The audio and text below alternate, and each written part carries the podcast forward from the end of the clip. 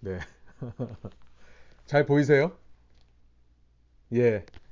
오늘 말씀은요. 사도행전 16장 여러분 성경책을 펴시고 15장의 내용도 잠깐 얘기할 것이고요. 16장에 나오는 내용들을 이야기할 건데요.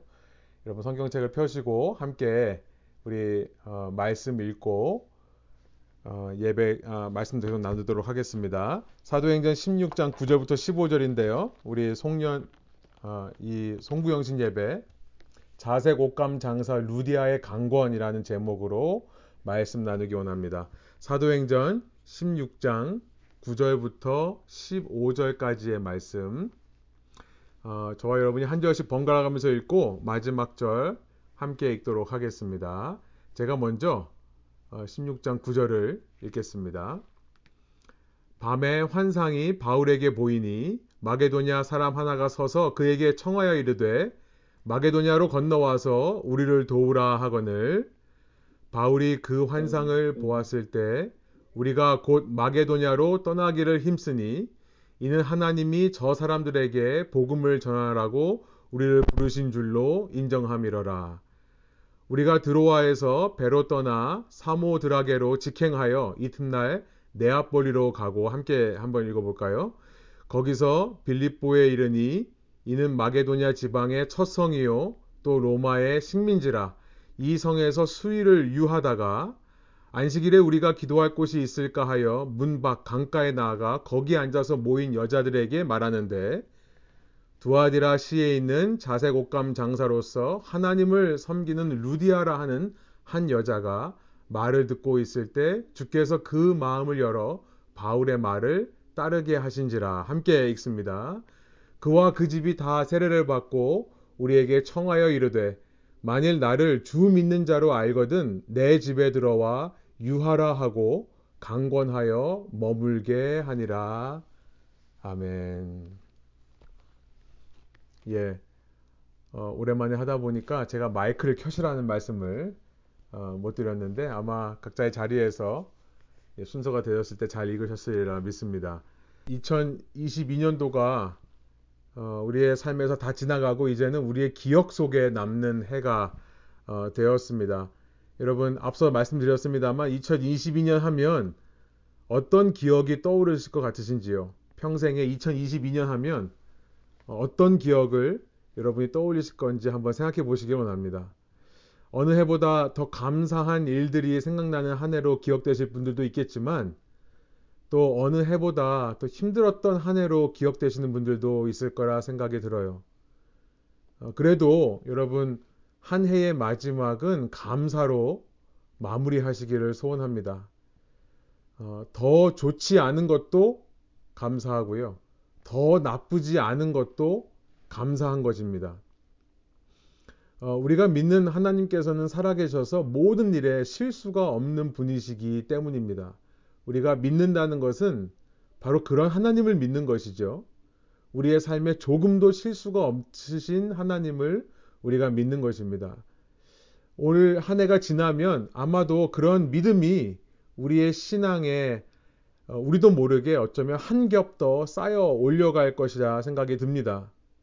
이 양파라고 하는 것은 가운데로부터 시작해서 바깥쪽으로 겹겹이 하나씩 하나씩 한 겹 한 겹 쌓아져 간다고 하죠. 어, 우리의 신앙이 참 양파 같다는 생각을 합니다. 올 한 해도 즐거운 일 속에서 또 슬픈 일 속에서 우리의 신앙이 한 겹이 더 쌓여진 것에 우리는 한 해의 마지막을 감사로 끝낼 수 있고 또 감사로 끝내야 하는 것입니다. 우리의 믿음의 사람들은요, 삶의 결과가 어떻든 간에 우리의 삶에 좋건 나쁘건 한 해 동안 믿음의 나이테가 하나 더 생겨졌음에 주님을 찬양하고 예배할 수 있는 자들이어야 된다는 것을 믿습니다. 이렇게 한 해를 마무리하시고 또한 한 해를 시작하시는 저와 여러분 되시기를 소원합니다. 이 2022년 마지막에 무슨 말씀을 나눌까 하고 제가 한 한 달 전부터 고민하다가 어, 문득 오늘 본문의 말씀이 생각이 났습니다. 어, 왜 이 말씀이 생각났는지 몰라서 어, 고민 고민하면서 이 말씀을 다시 한번 읽어보면서 묵상했는데요. 어떻게 보면 이 본문의 배경에 나와 있는 사도 바울의 한 해는 참 그에게 많은 일이 있었던 한 해였다 싶은 생각이 듭니다. 사도 바울은 1차 전도 여행을 하면서 유대인들에게 많이 얻어맞고 죽을 뻔한 고비까지 넘겼었습니다. 그런 그가 2차 전도 여행을 시작하면서 그렇게 모진 박해와 고문까지 당했던 그 지역들을 다시 방문하고자 하는 것이 오늘 본문의 내용입니다. 그 어려운 곳들을 다시 찾아간다. 그 자체로 얼마나 두려웠을까요? 그 마음 속에 얼마나 사실 한편으로는 가기 싫은 마음이 있었을까요? 그런데 왜 갔을까요? 이 사도행전 15장에 보면 바로 전장에 보면 이 기독교 교회 역사상 아주 중요한 결정이 내려졌기 때문에 그렇습니다. 우리가 제1차 예루살렘 공회라고 알고 있는 사건이 15장의 내용인데요. 여러분 초기 기독교인들은 전부 다 유대인들이었습니다. 어, 그런 상황에서 이방인들이 기독교인이 되려면 먼저 이방인들이 할례를 받고 유대인이 되어야 된다. 그래서 유대인들이 기독교인이 될 수 있으니까 어, 그렇게 생각하는 사람들이 많이 있었습니다. 초기 기독교인들은 전부 유대인들이었죠. 그런데 그런 상황 속에서 이방인들이 기독교인이 되려면 먼저 유대인이 되어야 된다라는 이런 생각을 뒤엎는 결정이 이 1차 예루살렘 공회에서 일어났는데요. 그것은 무엇이냐면 이방인들도 예수를 믿기만 하면 곧바로 그리스도, 그리스도인들, 기독교인이 될 수 있다라는 판결을 내린 겁니다. 바울은 이 기쁜 소식을 듣, 듣고 나서 그 기쁜 소식을 들고 자신이 도렐까지 맡고 다니며 세운 소아시아의 교회들을 다시 찾아가 이 메시지를 전하고자 한 것이었습니다. 사도행전 15장 41절 또 16장 4절부터 5절에 보면 바로 이 공회의 메시지를 전하기 위해 갔다는 것을 우리가 알게 되는 것입니다. 이 한 영혼 한 영혼들을 너무나 사랑하는 사울의 사도 바울의 모습이 보이는 것이죠. 그런데요. 이상한 일이 벌어집니다. 성령께서 이렇게 소아시아 진영, 지금 이제 뭐 터키, 뭐 요즘은 이제 한국에서는 터키라고 안 그러고 튀르키예라고 하는데요. 원래 발음대로요. 이 터키 지역을 다니는데 16장에 보면 성령께서 자꾸 사도 바울의 앞길을 막아서시더라라는 기록이 나옵니다. 16장 4절을 보면요.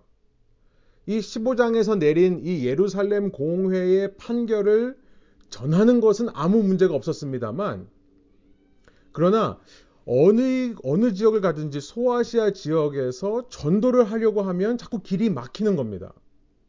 16장 6절을 보면 부르기아에서도 갈라디아 지역에서도 이 앞길이 막히더니요.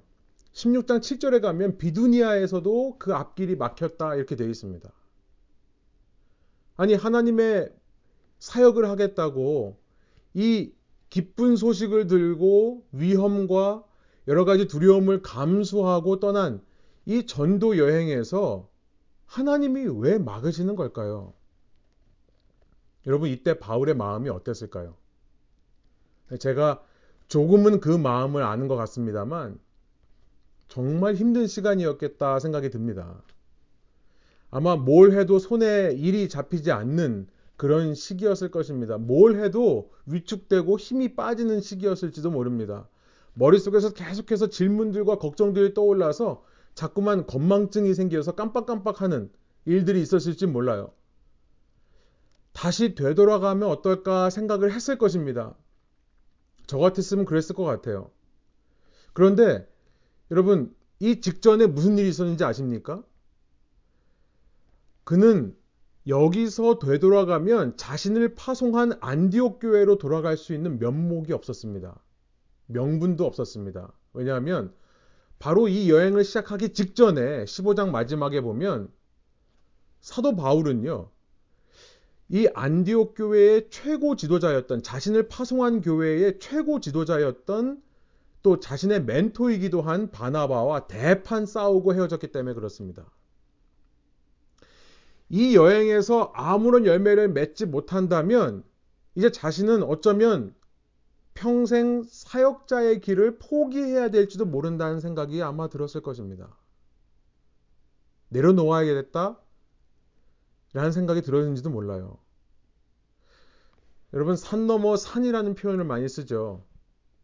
제가 요즘 많이 생각하는 것인데요. 여러분 산 넘어 산이면 오히려 감사한 일입니다. 왜냐하면 산 넘어 산이 나타나면 다시 힘내서 그 산을 넘으면 되잖아요. 그래도 가야 갈 길은 보이잖아요. 여러분 그런데 산 넘어 산이 아니라 산 넘어 낭떠러지라는 말을 들어보셨습니까? 제가 지어낸 말인데요. 간신히 그 산을 넘고 보니까 낭떠러지더라. 더 나아갈 때가 안 보이는 거죠. 그럴 때의 절망감과 실패감은 이루 말할 수 없을 것입니다. 아마 사도 바울이 그런 시간을 보내지 않았나 싶어요. 우리 성경에는 금방 지나가기 때문에 그걸 느낄 수 없지만 자세히 들여다보면 사도 바울은요, 정처 없이 떠돌기 시작합니다. 그리고 마침내 드로아라라는 곳에 서, 소아시아 서쪽에 있는 항구 도시인데요. 여기에 도착한 바울에게 오늘 본문의 사건이 이제 일어나는 것입니다. 이 사도 바울의 부르심은요, 원래 사도행전 9장에 보면 처음 그 다마스쿠스로 가는 길 위에서 예수님을 처음 만났을 때 그 예수님께서 사도 바울을 어떤 사람으로 부르셨는지 말씀을 하시는데요. 사도행전 9장 15절에 보면 내가 너를 이방인들을 위한 사도로 부르겠다. 이렇게 예수님께서 말씀하시는 기록이 있습니다. 그는 이방인의 사도로 1차적인 부르심을 받은 사람입니다. 그런데 이때까지 사도 바울은 유대인 회당들을 중심으로 사역을 했었어요.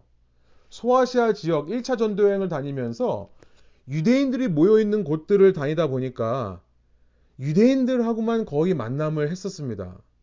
여러분, 한국인들이 어딜 가나 한국 사람들은 교회를 세운다는 말을 하죠. 유대인들은 어딜 가나 회당을 세웠습니다. 어, 소아시아 다니면서 바울은 자신이 자라온 그 회당이라는 공동체, 자신이 너무나 익숙한 회당이라는 공동체를 중심으로 전도하였고요. 그런데 성령께서 이제 그의 앞길을 가는 곳마다 막으시는 거죠. 회당들을 못 다니게 했다는 것을 알게 되는 것이죠. 내가 익숙하고 내가 편한 곳을 막으시면서 이제 새 길을 열고 계시는 겁니다. 모든 길이 막히자 그제서야 사도 바울은요, 이 드로아라는 곳에서 마게도니아 사람의 환상을 보게 됩니다. 그리스 북부 지역으로 넘어오라는 메시지를 보게 되고요. 그제서야 사도 바울은 자신이 익숙한 회당 중심의 선교 방식에서 벗어나 척박한 이방인의 땅, 이 유대인들이 많지 않은 이 곳에 처음 부르심대로 사역을 시작하게 되는 것입니다. 10절에 보니까 그 환상을 보고 나서 아, 이거는 사람들이 말하는 것이 아니라 하나님이 부르시는 거구나라고 깨닫고 이제 처음으로 이방인 땅으로 넘어가게 되는 거죠. 여러분 뭡니까? 놀라운 하나님의 섭리가 되는 것입니다. 우리의 눈에는 길이 막혀버렸고 우리 눈에는 산 넘어 낭떠러지 같은 곳인데요. 그런데 그곳에 주님의 손길이 있는 것입니다. 그곳에서 인도하시는 하나님의 놀라운 섭리가 있다는 거예요. 하나님은 결코 실수가 없는 분이시라는 것을 우리가 이 말씀을 통해 깨닫게 되는 것입니다.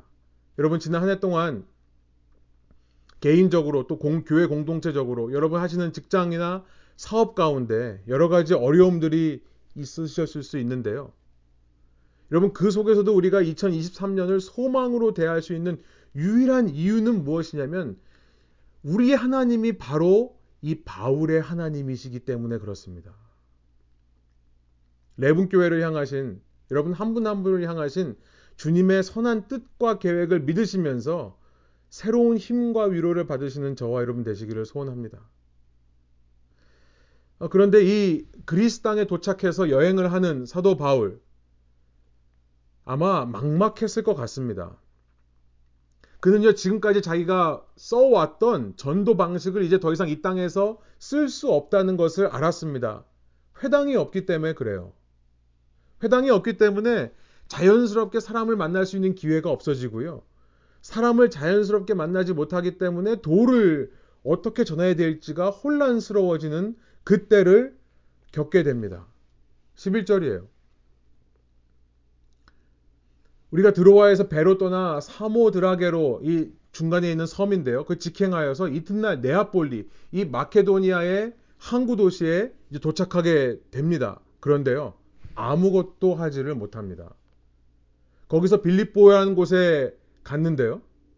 아무것도 하지 못해서 빌립보라는 도시, 이 빌립보라는 도시는 마게도니아 지방의 첫 성이다 되어 있는데 영어로 보시면 leading city라고 되어 있습니다. 아주 큰 도시 중에 하나였어요. 이 빌, 작은 도시에서 안 되니까 큰 도시로 가봤는데요. 거기서 수일이 지나도 아무도 만나지를 못하는 것입니다. 여러분 이러다 보면 갈급해지겠죠. 갈급하다 보면 간절해집니다. 그리고 간절하다 보니까 회당에서 멋지게 지식을 뽐내면서 사람들을 설득하는 방법이 아닌 여러분 간절해지고 갈급해지면요. 이런 모든 허례 허식을 다 벗게 됩니다. 내려놓게 돼요. 어떻게 되죠? 손에 잡히는 대로 이제 복음을 전하게 된다는 것을 알게 돼요. 13절입니다. 안식일이 되었는데 기도할 곳이 있을까 하여 기도할 공간조차 찾지 못했던 사도 바울 일행이라는 것을 알게 돼요. 그 사람이 많은 큰 대도시 속에서 혼자 무릎 꿇고 앉아서 기도할 공간조차 찾지 못한 사도 바울과 그의 일행. 그들은요, 기도할 곳이 있을까 하여 강가에 나간 겁니다. 여러분, 전도하러 간 것이 아니라 기도하러 갔다는 것을 한번 생각해 보세요. 얼마나 갈급한 상황입니까? 여러분, 정말 갈급한 상황 속에서는 내가 살려고 내 신앙을이라도 지키려고 신앙의 기본에 충실할 수밖에 없게 됩니다. 그 기본 외에는 모든 것은 다 포기하고 모든 것은 다 내려놓을 수 있는 시기가 되는 것이고요. 그런데 그렇게 기본만을 붙잡을 때, 제대로 붙잡을 때, 그때부터 성령께서 역사하시기 시작하는 거예요. 여기서 사도 바울은요, 당시 여자들에게 전도할 생각조차 하지 않았던 것 같습니다. 유대인의 회당에는 오직 유대인 남자들이 모이거든요. 남자들을 대상으로 말씀을 전해왔던 사도 바울이요. 이때 이방인 여자들에게 말을 걸기 시작합니다. 처음으로 기록되어 있는 장면이에요. 유대인 남자는 절대로 이방인 여자와 말을 섞지 않았습니다. 절대로요.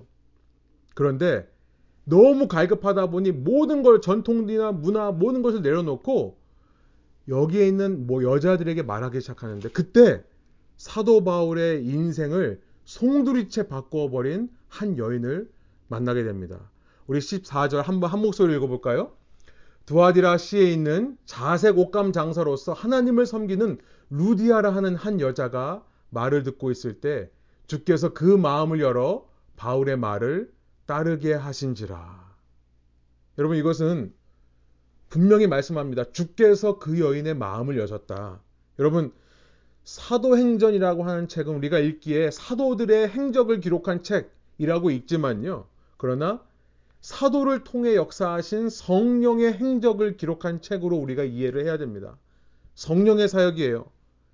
사도들의 열심과 사도의 능력만으로 되는 것이 아니라 사도를 통해 일하시는 성령님의 행전, 성령과 사도가 모두 중요한 책이 바로 사도행전입니다. 주님께서 사도 바울의 말을 통해 이 루디아라는 여인의 마음을 열어서 역사하시기 시작하는데요. 여러분, 그런데 그 다음이 중요합니다. 이렇게 성령의 감동을 받은 루디아가 사도 바울의 일행을 섬기고자 결단을 하는데요. 이 성령의 감동에 반응해서 루디아가 한 결단이 무엇인가를 보니까 성령과 사람이 함께 역사하셔서 동역을 이루어내는데 어떤 일을 이루어내는가를 보니까 15절입니다. 우리 한번 15절도 한번 한 목소리로 읽어보겠습니다. 그와 그 집이 다 세례를 받고 우리에게 청하여 이르되 만일 나를 주 믿는 자로 알거든 내 집에 들어와 유하라 하고 강권하여 머물게 하니라. 여러분 루디아가요. 자신이 은혜를 받고 나서 뭘 했다고요? 사도 바울을 위해 자기의 집을 오픈했다고요. 이것이 왜 중요하냐면 이때부터 사도 바울이 이방인의 땅에서 사역할 수 있는 근거지는 유대인들이 모여 있는 회당 중심이 아니라 한 사람이라도 마음을 연 사람이 집을 여는 그 집을 통해 역사하는 사역하는 가정교회를 통한 전도와 선교의 방식을 새롭게 배우게 되는 계기가 되었다는 것입니다. 이때부터 선교의 중심지는 유대인의 회당이 아니라 이방인의 집을 근거로 해서 선교가 이루어지기 시작한 것입니다. 이후 데살로니카에 가면 야손의 집, 제이슨의 집에서 고린도에 가면 아굴라와 브리스길라의 집에서 라는 표현들이 나옵니다. 골로새에는 에바브라의 집에서 사역을 합니다. 그리고 빌레몬서를 보낸 그 빌레몬의 집, 또 아키뽀의 집에서 교회가 이루어지는 것입니다. 이방인의 땅에서는 가정교회를 통해 사역을 하게 되는 물론 이야기를 읽어보면 뭐 다음에 데살로니카나 고린도에 갔었을 때 유대인의 회당이 있으면 사도 바울은 유대인의 회당에도 갔습니다. 그는 이방인의 사도만이 아니라 유대인들을 위한 사도라고 또 얘기를 합니다. 내가 내 동족을 버릴 수 없다라고 로마서에 이야기하죠. 어, 그는 기회가 되면 자기 동족에게도 전도하려고 했지만요. 그러나 이방인들에게는 가, 가정을 중심으로 교회를 세워서 그 교회를 통해 사역하는 법을 배우게 되었고요. 그것의 처음 시작이 루디아라는 여인이었다는 것을 우리가 알게 되는 것입니다. 여러분 이 루디아라는 인물을 좀 좀 더 생각해 보기를 원합니다. 그의 직업을 보면 14절에 자색 옷감 장사라고 되어 있습니다. 이 자색, 보라색 혹은 자주색 이것은요. 당시 옷감 이 염색 기술이 발달하지 않은 사회에서 매우 귀한 색이었습니다. 노란색이나 파란색이나 초록색들은 자연에서 이렇게 쉽게 얻을 수 있는데요. 이 자색은 보라색은 쉽게 얻지를 못해요. 여러분 귀하다 보면 이 귀한 것이 누구를 위한 것이 되죠? 이 왕들을 위한 색이 된, 것이 됩니다. 그래서 자색하면 제일 귀한 색이기 때문에 왕들이 입는 색, 최고의 귀족들이 입는 색이 돼버렸어요. 얼마 전 세상을 떠난 엘리자베스 여왕, 이 엘리자베스 여왕이 소유한 뭐 금관, 그 다음에 골든 셉터, 지팡이. 여러분 그 골든 셉터에는요, 아프리카에서 지금까지 발견된 다이아몬드 중에 가장 큰 다이아몬드가 붙어 있습니다. 물론 그것을 이제 조각해서 조그맣게 만들었습니다만 발견될 당시에 3106캐럿짜리 다이아몬드예요. 여러분 사람들이 가장 좋은 거를 보면 다 왕에게 갖다 바치던 시대예요. 당시도 그렇습니다. 자색을 얻을 수 있으면 이 자주색, 보라색을 얻을 수만 있으면 이것을 왕실을 위해 썼던 것입니다. 왜냐하면 아무나 구할 수 있고 아무나 입을 수 있는 것이면 왕실과 분리가 이 구별이 되지 않기 때문에 왕실의 채통이 무너지는 것이죠.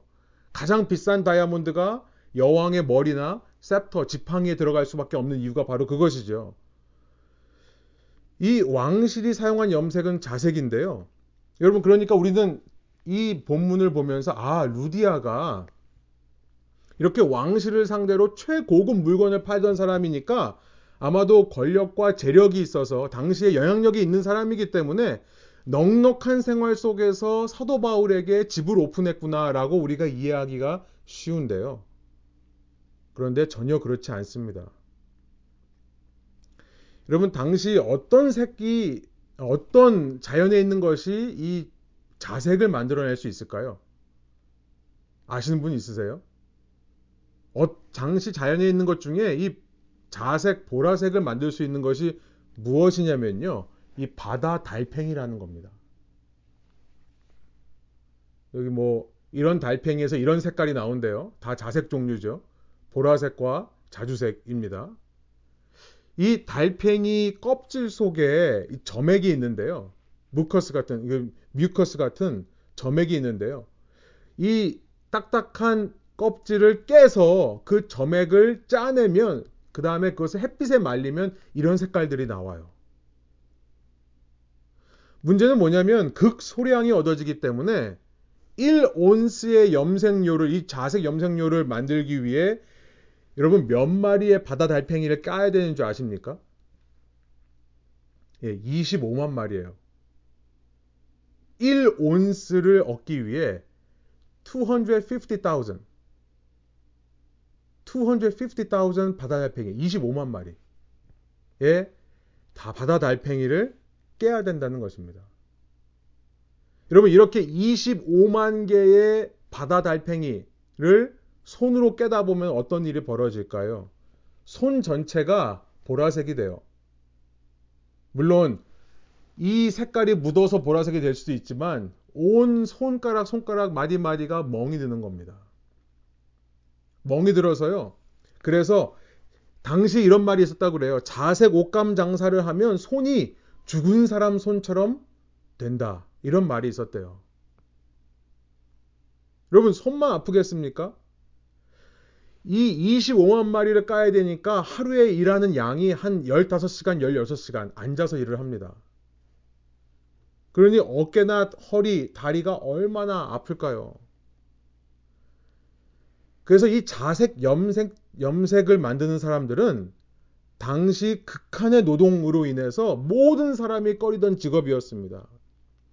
사람들이 피할 수만 있으면 안 하려고 했던 직업 중에 직업이었던 거예요. 그리고 왕실을 상대로 장사하는데요. 여러분 왕실을 상대로 장사하는 사람이 무슨 떼돈을 벌겠습니까? 왕에게는 갖다 바쳐야 되는데요. 그러다 보니까 이 빌립보라는 크고 영향력 있는 도시 속에서 정말 밑바닥 인생을 살던 사람이 루디아라는 것을 알게 돼요. 그런데 그렇게 고된 노동 속에서도 그렇게 오랜 시간 노동해야 되는 그런 삶 속에서도 그녀는 하나님의 음성을 듣는 마음이 있었다는 거예요. 그리고 그런 삶을 살면서도 그녀는 그 음성에 순종하여 나의 집을 일행들에게, 바울 일행들에게 내어줄 수 있는 섬김의 여유가 있었다는 거예요. 여러분, 이런 여, 여인의 섬김, 결코 여유가 있고 할만하기 때문에 한, 이렇게 섬길 수 있던 것이 아니었습니다. 저는 15절에 나와 있는 오늘 설교 제목에도 들어있는데요. 이 루디아의 말, 만일 나를 주 믿는 자로, 주를, 주님을 믿는 자로 알거든, 내 집에 유하라 하고, 강권하여 머물게 하니라. 여러분, 왜 강권해야만 했을까요? She prevailed upon us. 이게 무슨 말을 하고 있는 겁니까? 들어오라고 했는데 우리는 안 들어가고 싶었던 거예요. 그런데 그녀가 하도 세게 말하니까 she prevailed upon us. 우리를 이겼다. 그래서 들어갔다. 무슨 말입니까? 바울 일행이 알았던 겁니다. 이 여인이 지금 우리를 청해서 자기의 집에 들일 수 있는 상황이 아니라는 것을 알았다는 의미가 되는 것이죠. 그래서 거절했는데 거절했기 때문에 이 여인이 강권하여 머물게 한 것이 아니겠습니까? 이렇게 사도 바울 일행조차 여러분 사도 바울이 지금 어떤 상태였다고요? 누군가가 집을 내주면 정말 감사하게 들어갈 수밖에 없는 상황이었다고요. 그런데 그런 상황 속에서도 들어가기를 주저할 만큼 어려운 상황에 있는 이 여인이 한 번 사도 바울에게 자기의 집을 열어 섬김을 통해 사도 바울과 그 시대의 선교팀들의 선교 패러다임을 바꾼 사건이 됐다는 것입니다. 이때부터 이방인의 땅에서 본격적인 이방인의 전도가 일어날 수 있는 원동력이 되었다는 것입니다. 여러분 저는요 지난 한 해 우리 이민 생활하시는 우리 교우님들 바라보면서 여러분의 삶 속에 이런 루디아의 모습이 있다는 것을 발견하고 깨닫습니다. 여러분 은퇴하시기 전까지 얼마나 열심히 일하고 계십니까? 어떤 사람은 기업에서, 어떤 사람은 개인 비즈니스로 정말 몸을 쪼개어 가면서 일을 하시는 모습들을 바라봅니다. 가정을 책임지기 위해 그 가장의 무게로 열심히 일하시는 분들. 그런데 그 중에서도 그런 삶 속에서도 교회를 생각하고 교회를 책임지려 노력하는 모습들을 보면서 아, 루디아 같다는 생각이 들었습니다.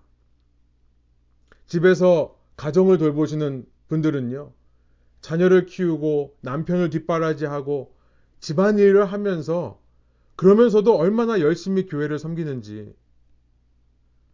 은퇴하신 분들은 이 몸에 체력이 없는 상황에도 불구하고 건강에 문제가 있고 육체와 또 정신의 약함 가운데에서 나 돌보기도 바쁜데요.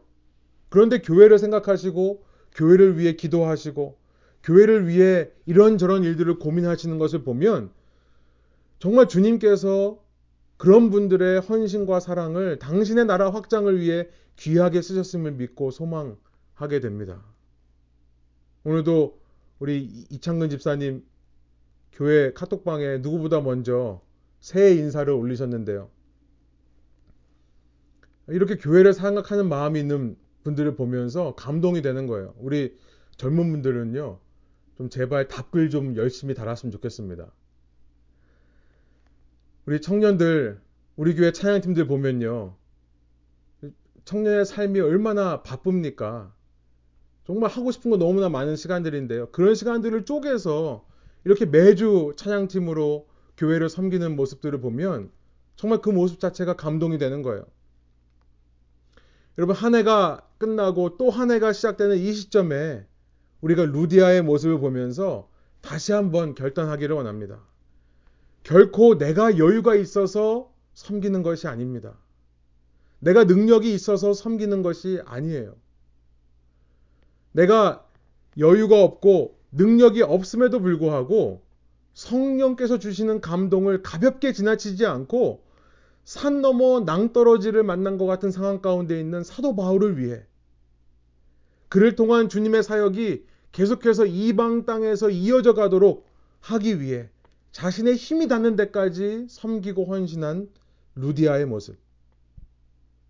저는 이 말씀을 읽으면서 어쩌면 정말 사도 바울이 낭떠러지처럼 느껴지는 곳에서 이 한 사람의 영향력으로 회복하게 되었구나라는 사실을 깨닫게 됩니다. 이 루디아의 한 사람의 할 수 없는 섬길 수 없는 상황에서 섬긴 그 섬김이 한 사역자를 살린 것이 아닌가. 그녀 한 사람의 영향력이요. 바울만이 아니라 지금 이 땅에 있는 우리 이방인들, 오늘 우리까지 살린 것이 아닌가. 양파가 중심에서부터 껍질 하나씩 하나씩 벗겨가면 그 속에 중심에 뭐가 들어있는지가 드러나는 것처럼요. 여러분, 우리의 신앙을 이렇게 겹겹이 쌓인 해가 지나면서 하나씩 하나씩 쌓인 우리의 신앙을 한 겹 한 겹씩 벗겨 들어가다 보면 그 중심에 어쩌면 이 루디아라는 여인이 있는 것은 아닌가. 이 루디아 때문에 이방인 선교가 일어나서 오늘 우리가 믿게 된 것이 아닌가. 거기까지 생각이 드는 거죠. 당시 약자였던 여성. 어쩌면 남편에 대한 기록이 없는 것을 봤을 때 남편도 없는 과부일 수 있는 이방인 여인. 게다가 당시 누구도 꺼리는 최극한의 직업을 하던 밑바닥 인생. 그 인생의 섬김과 결단을 하나님께서 귀하게 쓰시는 것이 아니겠습니까? 오늘도, 오늘 우리도 그 루디아처럼 살아가는 2023년 되시기를 소원합니다. 특별히 교회를 귀하게 여기고요. 교회를 위해 루디아처럼 내 소유와 내 에너지와 내 시간과 내 정성과 내 기도로 섬기는 2023년이 되었으면 좋겠다 생각이 듭니다. 설교를 시작하면서 제가 2022년 돌아보시면 무엇이 떠오르시냐라고 물었었는데요. 저는 소원합니다. 2023년을 생각하시면 여러분 가운데 섬김이라는 단어가 기억되기를 원해요. 여러분, 지금 어느 때보다 섬김이 필요한 한 해고 섬김으로 세워야 되는 한 해라 생각이 듭니다. 여러분, 교회를 섬긴다고 해서요, 목회자를 섬기라는 말을 하는 것이 아닙니다. 어, 물론 저는요, 오늘 한 해도 이미 지나간 한 해처럼 여러분 때문에 새 힘을 얻기 원합니다. 목회자도 격려와 위로가 필요한 것은 사실입니다. 그것은 다른 것이 아닌 교우님들이 정말로 참 신앙을 위해 노력하고 헌신하는 모습을 보는 것이 가장 큰 힘과 위로가 되는 것입니다만 여러분 교회를 섬기는 것은 가장 1차적으로 주님을 섬기는 것입니다.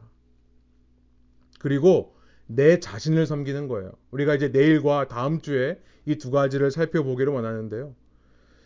교회를 섬기는 것은 가장 먼저는 주님을 섬기는 것이고 내 자신을 섬기는 것이다. 왜냐하면 내가 교회이기 때문에 그렇습니다. 이렇게 주님을 섬기고 내 자신을 섬김을 통해 이 레분 교회가 이 시대 주님의 나라 확장을 이루고 높은 담처럼 보이는 이방인 전도와 선교에 힘쓰는 교회로 굳건하게 세워지는 또 한 해가 되기를 간절히 축복하고 소원합니다. 함께 기도하시겠습니다. 하나님 이 시간 저희가 말씀을 듣고 어, 한 사역자에게 너무나 큰 위로를 줬던 루디아라는 인물. 그는 비록 가진 것이 없었고 그녀는 사회에서 약자였고 누구도 하기 꺼리는 정말 극한의 직업을 가지고 있던 여성이었지만 어쩌면 남편도 없는 과부로 살아가는 인생이었을지도 모르겠습니다만 그녀의 헌신으로 말미암아 한 사역자가 살아나는 것만이 아니라 이방인들이 살아나고 어쩌면 오늘 우리도 그 여인의 영향력 가운데 주님을 알게 된 것이 아닌가 생각해 봅니다. 다가오는 한 해 우리가 어떤 마음으로 맞아야, 맞이해야 될까? 또 지난 한 해를 어떤 모습으로 떠나보내야 할까? 우리 가운데 작지만 주님을 바라보고 했던 하나의 섬김과 헌신, 그것을 서로에게 감사하고 서로 높이고 찬양하는 축복하는 마음으로 한 해를 마무리하고 또 다가오는 한 해 나도 루디아와 같이 나의 상황 가운데서 나는 가진 것 없고 능력 없지만 주님을 위해 또 나를 위해 교회를 위해 헌신하고자 하는 마음으로 결단하는 한 해 될 수 있도록 인도하여 주옵소서. 하나님 이 땅에 수많은 교회들이 엄청난 어려움을 겪고 수많은 교회들이 문을 닫고 있는 이 시대에 주님 우리 각자 한 사람 한 사람의 작은 헌신을 통해서도 주님께서는 놀라운 일들을 이루실 수 있음을 저희가 믿습니다. 이 시대의 모든 영적 공경에서 저희 교회가 저희 한 사람 한 사람이 일어서게 하여 주시고 맞서 싸우고 승리하게 하여 주시고 교회를 흔들고 교회를 어지럽히는 모든 사탄의 계략 속에서 우리의 마음과 생각을 주님 앞에 다시 한번 어, 주님을 믿고 섬김으로 말미암아 주님 앞에 복종시키고 주님의 우리를 향하신 귀하신 뜻과 인도하심과 임재하심을 깨닫고 소망하며 다시 한번 힘차게 한 해를 살아갈 수 있는 힘과 능력을 주님으로부터 공급받는 저희가 되게 하여 주옵소서. 저희의 작은 노력 위에 성령께서 역사해 주셔서 성령과 저희가 함께 이루어가는 귀한 사도행전의 역사가 우리의 삶 가운데 펼쳐지는 또한해 되게 하여 주옵소서. 주님께서 우리를 위로해 주시고 새로운 소망과 힘을 주실 것을 믿고 감사드리며 예수 그리스도의 이름으로 기도합니다. 아멘.